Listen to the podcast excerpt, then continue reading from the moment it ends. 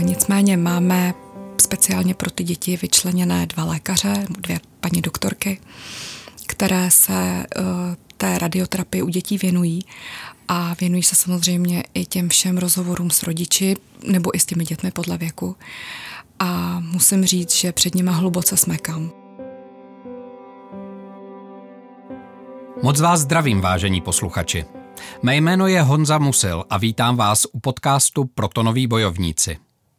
Jedná se o společný projekt Seznamu a Protonového centra, který má obrovský úkol ukázat, že s nemocí se musí bojovat a že se dá vyhrát. Představím vám zajímavé hosty, kteří se s rakovinou utkali. Někteří jako pacienti, někteří jako lékaři a další stáli nemocným po boku, i když přišly těžké chvíle. Ale už nyní vám můžu říct jedno. Odhodlání pustit se do léčby, naděje a láska k životu, to nechybí žádnému z nich. Tak se pojďme dát do toho. Dnes tady proti mně sedí krásná dáma, Kateřina Krejbichová. Kateřina je duší celého protonového centra. To právě ona hlídá, že se nemocným její kolegové ozvou co nejrychleji a léčba začne co nejdříve. Ráda říká, že nemocný člověk vnímá čas jinak. To, co je pro nás vteřina, je pro něj celý den – ve zdravotnictví se pohybuje celý svůj dospělý život a já jí dnes budu říkat průvodkyně protonovým centrem. Kateřino, souhlasíte? Ano, souhlasím. Eh, Kateřino, kdybychom měli vzít ten první vlastně věm, tak jak jsem vás já představil, co se skrývá za vaší osobou, za tou průvodkyní? Co vlastně všechno musíte pojmout, zvládnout? Nemusíte jmenovat všechno. To nebudu jmenovat všechno, to bychom tady byli dlouho. Ale mojí oficiální funkcí je vedoucí oddělení kvality, manažerka kvality. To znamená, v Protonovém centru se snažím spolu se všemi svými kolegy od recepcí až po lékaře eh, nastavovat ty procesy tak, aby byly příjemné pro pacienty, aby se pacienti u nás cítili dobře, aby byli léčeni správně a aby i moji všichni kolegové byli v protonovém centru spokojení. Jste vlastně taková, teď to zase řeknu trošku jinak, máma pro všechny. Byť mladá, tak eh, opravdu to musíte obsáhnout hodně. Já si myslím, že to je strašně důležitý. A teď to řeknu zase ze dvou úhlů pohledu. Každý z nás ve většině případů byl někdy pacientem. Ať už je to chřipka, banalita, nebo pro někoho banalita, protože i chřipka může být smrtelná nemoc, nebo je to nějaký těžký zdravotní moment. Ehm, kdy je ta práce těžší? S pacientem nebo s lékařem? tak jo, takhle já jsem 20 let v podstatě pracovala jako sestřička na jednoce intenzivní péče, tak si myslím, že těch zkušeností z obou stran mám hodně. Eh, je vždycky těžší, nebo pro mě je vždycky těžší s pacientem. S kolegy lékaři se buď domluvíme líp, hůř, někdy vůbec, ale konkrétně v Protonovém centru se domluvíme vždycky, mm. protože chceme, máme ten společný zájem. Máme ten společný zájem v tom, aby ten pacient u nás byl spokojený a aby byl dobře léčený což se ne vždy v jiných zdravotnických zařízeních tohle to povede, že tam je taková symbioza mezi kolegy. Jasně. Když to u pacientů, tam už člověk musí pracovat Když, s psychikou. Tak, u pacientů už člověk jako zná a ví, co ten pacient potřebuje v takovém tom rámcovém, co, co rámcově potřebuje. Samozřejmě pak každý pacient má podle věku, podle svého zázemí, podle toho, jakou diagnózu má, tak má své specifické potřeby a i na ty se snažíme vlastně reagovat a mm. i ty mhm. se snažíme těm pacientům pomoct uspokojovat. Kateřino, teďka budu hodně osobní. Protonové centrum. Mm, v těch podcastech, které jsem dělal jak s vašimi kolegy, tak s pacienty, kteří prošli, nebo s lidmi, kteří se setkali s protonovým centrem, eh, má svoji řekněme, pověst úskalí, která se buduje a myslím si, a teď to tak pomyslně klepu, že teď už je všechno nastaveno na dobré cestě. Ale Jaké to pro vás bylo v začátcích? Bylo to přesvědčení jít do protonového centra, bojovat za něj? Je to určitá životní zkušenost a člověk najednou není zvyklý na to, že musí bojovat s větrnými mlýny. Bylo to hodně náročné. Musím se přiznat, že možná jsem ani nevěděla. Do, věděla jsem, kam jdu, věděla jsem, kam nastupu, věděla jsem, co je to za zdravotnické zařízení.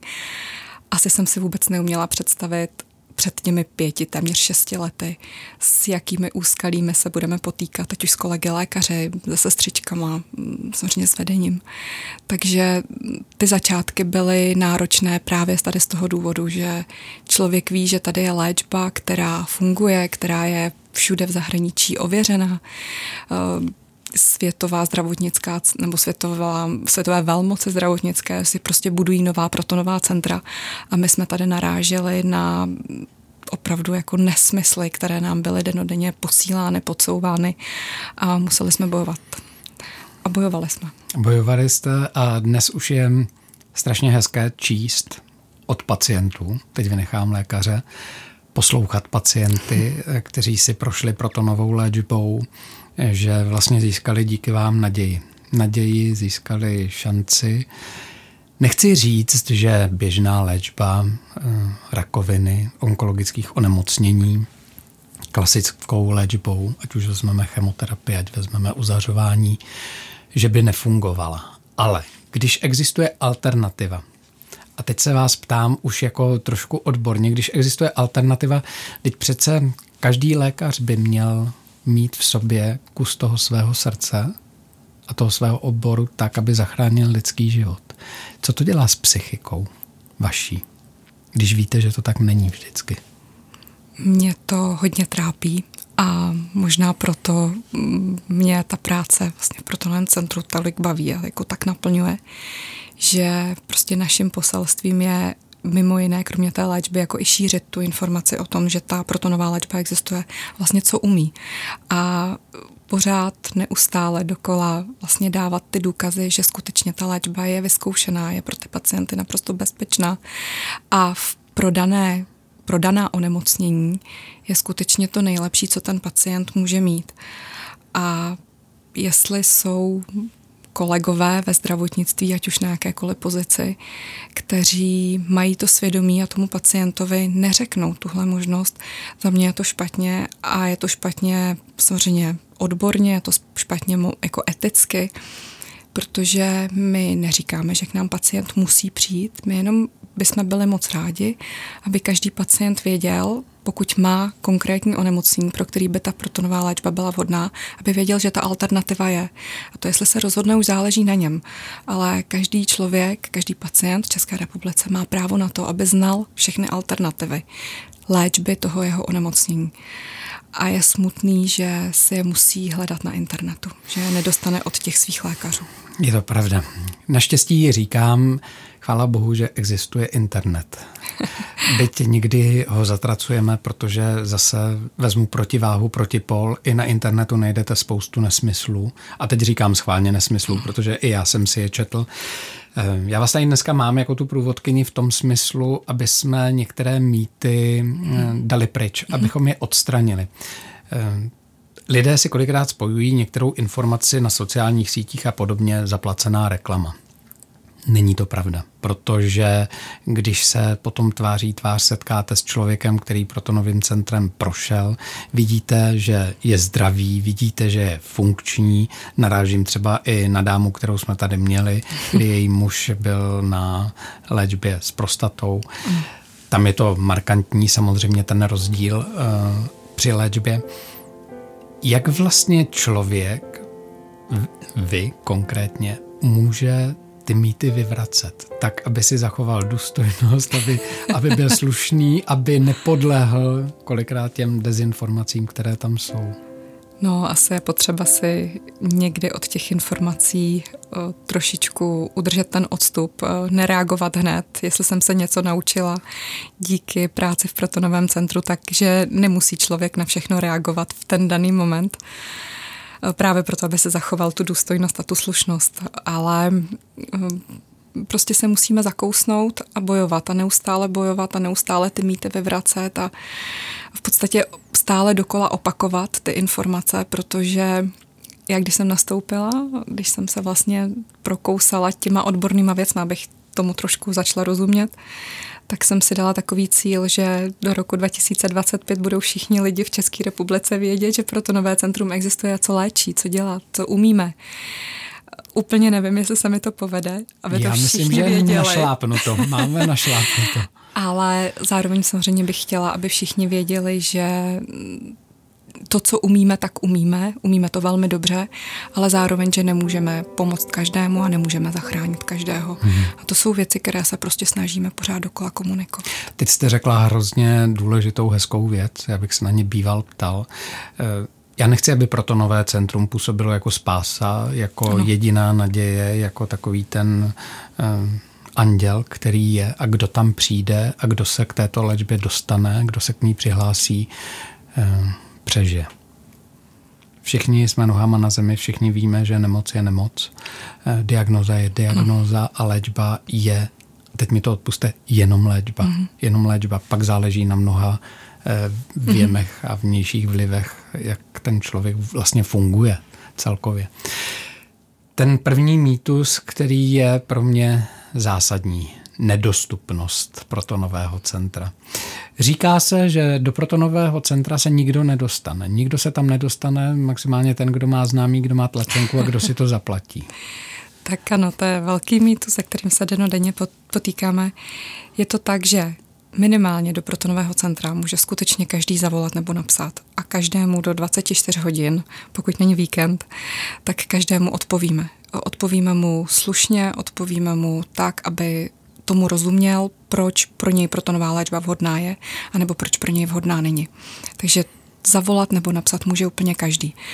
A protože ta protonová léčba funguje na nějakých jako fyzikálních principech, tak z tady toho důvodu není vhodná pro úplně všechna onkologická onemocnění. Je vhodná prostě pro určité typy.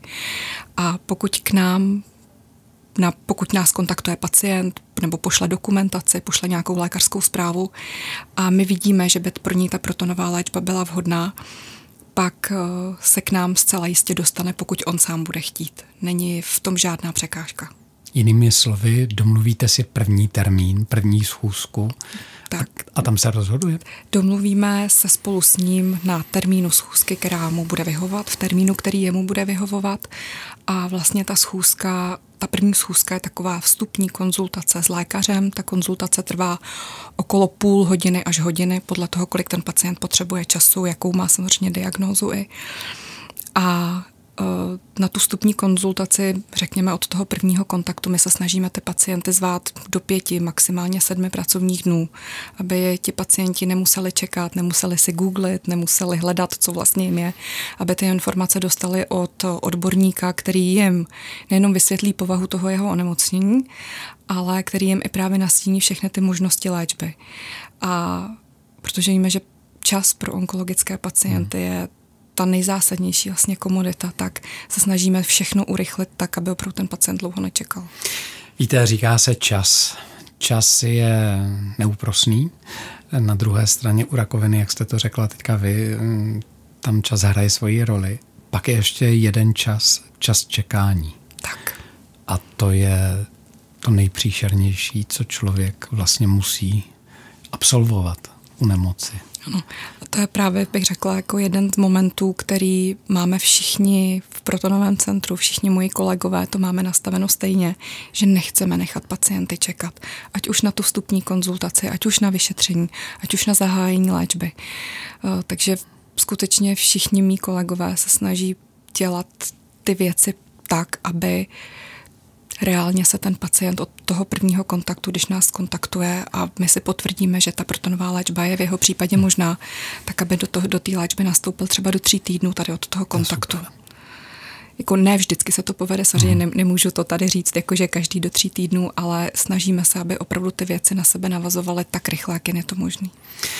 Kateřino, další mýtus, který koluje na internetu, je věková hranice. Protonová léčba je vhodná jenom pro lidi v produktivním věku. Pro staré a děti ne. tak eh, pro děti je ta léčba pro děti, u kterých je indikovaná radioterapie, tak je samozřejmě ta léčba na prvním místě a měla by být indikovaná, vždy protonová léčba. Uh, je to celosvětový úzus v rámci té částicové radioterapie. U všech ostatních věkových kategorií vůbec nerozhoduje věk, jestli je člověku 20, 30, 80. Záleží čistě jenom na té diagnóze, jestli je vhodná pro tu protonovou léčbu. Protože tam vlastně jako další efekt, že krom toho, že tím protonem my můžeme ozářit spoustu, spoustu nádorů, tak samozřejmě tím, že šetříme ty zdravé tkáně a orgány, které nejsou ozářeny, tak tím poměrně výrazně snižujeme riziko, že vzniknou nějaké nežádoucí účinky.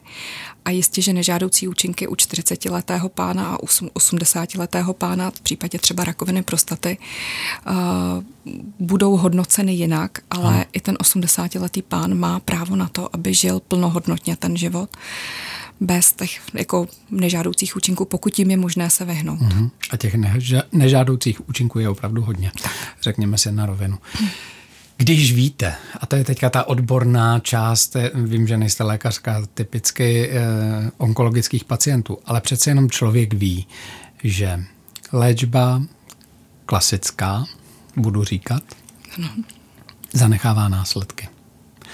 A léčba protonová tyto následky eliminuje, ale opravdu výrazně. Ano. Není vám líto, když někdy čtete nějaký příběh, že muž v 45, v 50 přestává fungovat jako muž jenom proto, že se nedostal nebo že nevěděl o protonovém centru? Je mi to moc líto. Samozřejmě s tím se teda pojí i mm, ta druhá stránka věci, že protonová léčba je prostě léčba onkologického onemocnění. Takže i ten 40-letý muž samozřejmě může se vytáhnout toho černého Petra, jak se říká, hmm. a může mít i on nějakou zrovna nežádoucí, nebo nějaký, jako může i u ní vzniknout uh, nějaký, nějaká reakce, nějaký nežádoucí účinek, se kterým jsme třeba úplně nepočítali v jeho Jistě. věku, v jeho případě. Ale rámcově, pokud bych měla odpovědět, tak mrzí mě to, mrzí mě to hodně, protože ta léčba je prostě dostupná, je hrazená pojišťovnama a možná O to spíš mě to mrzí u tady těch mladých lidí, kteří prostě na tom internetu jsou denně mm-hmm.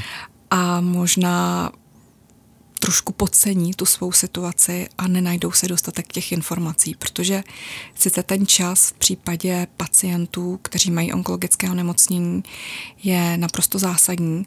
Na druhou stranu není nikdy potřeba, aby se ten pacient rozhodl pro jakýkoliv způsob léčby ještě v ordinaci toho hmm, lékaře. Okamžitě vlastně. Okamžitě. Vždycky je tam prostor na to, aby si dal 24, 48 hodin nebo i týden na rozhodnutí. Hmm.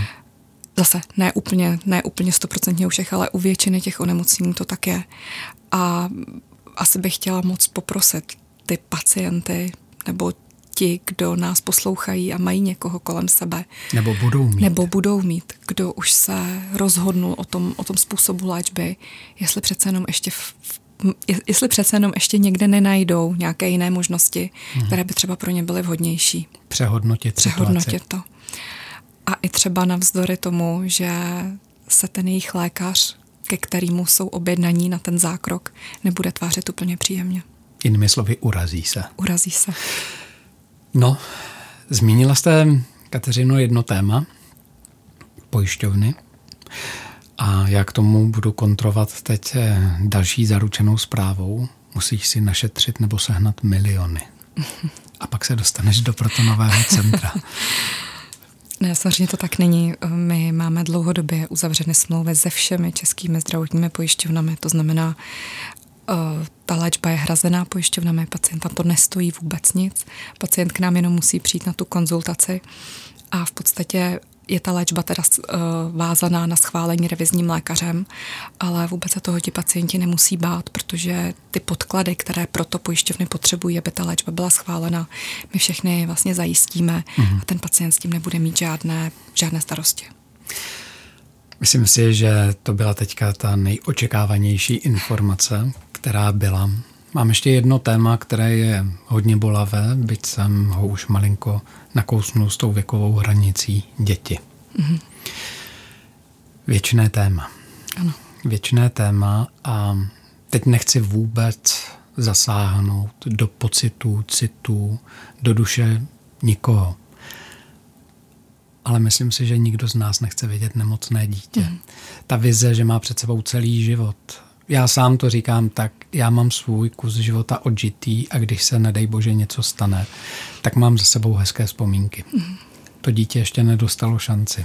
Jak je to tam s léčbou, jak je to tam s přístupem?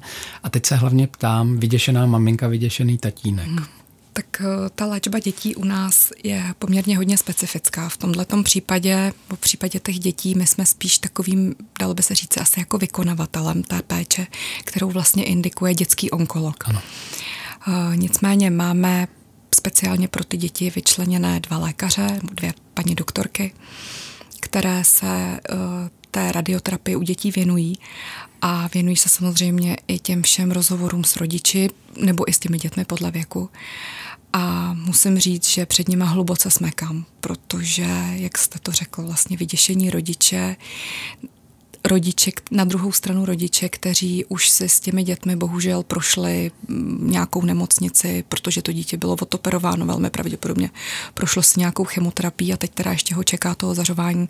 Takže do jisté míry ty rodiče už jsou na, jako na tu nemoc trošku adaptováni, ale samozřejmě zase čeká něco nového. Takže uh, určitě bych tady jako ráda zmínila, že pro všechny tyhle ty pacienty a ty jejich uh, rodiče vlastně paní doktorky mají vyčleněný čas, takže s nimi můžou být tak dlouho, jak potřebují vzájemně, aby ti rodiče se mohli na všechno zeptat, aby všechno pochopili, aby pochopili, co se s tím dítětem bude dít. A pak musím říct, že samozřejmě záleží na věku dětí, kdy někteří děti, některé děti se musí pro to ozařování každý den uspávat. Takže na to pak máme vlastně tým anesteziologů a anesteziologických sester, a díky tomu, že máme takové podmínky, jako máme, myslím, ze strany opravdu vedení. A že všichni jsme naladění tak, aby se ti pacienti, ty děčtí pacienti cítili dobře, tak se kolikrát sestřičkám anesteziologickým povede i maličké pěti, šestileté dítě tak umluvit a vlastně naslibovat mu hory i s horákama, aby to osařování uleželo a třeba to trvá hodinu, hodinu a půl, že s tím děťátkem mluví a slibují mu a ukazují mu, ale to děťátko se tam potom opravdu lehne a dokáže to uležet a nemusí se uspávat.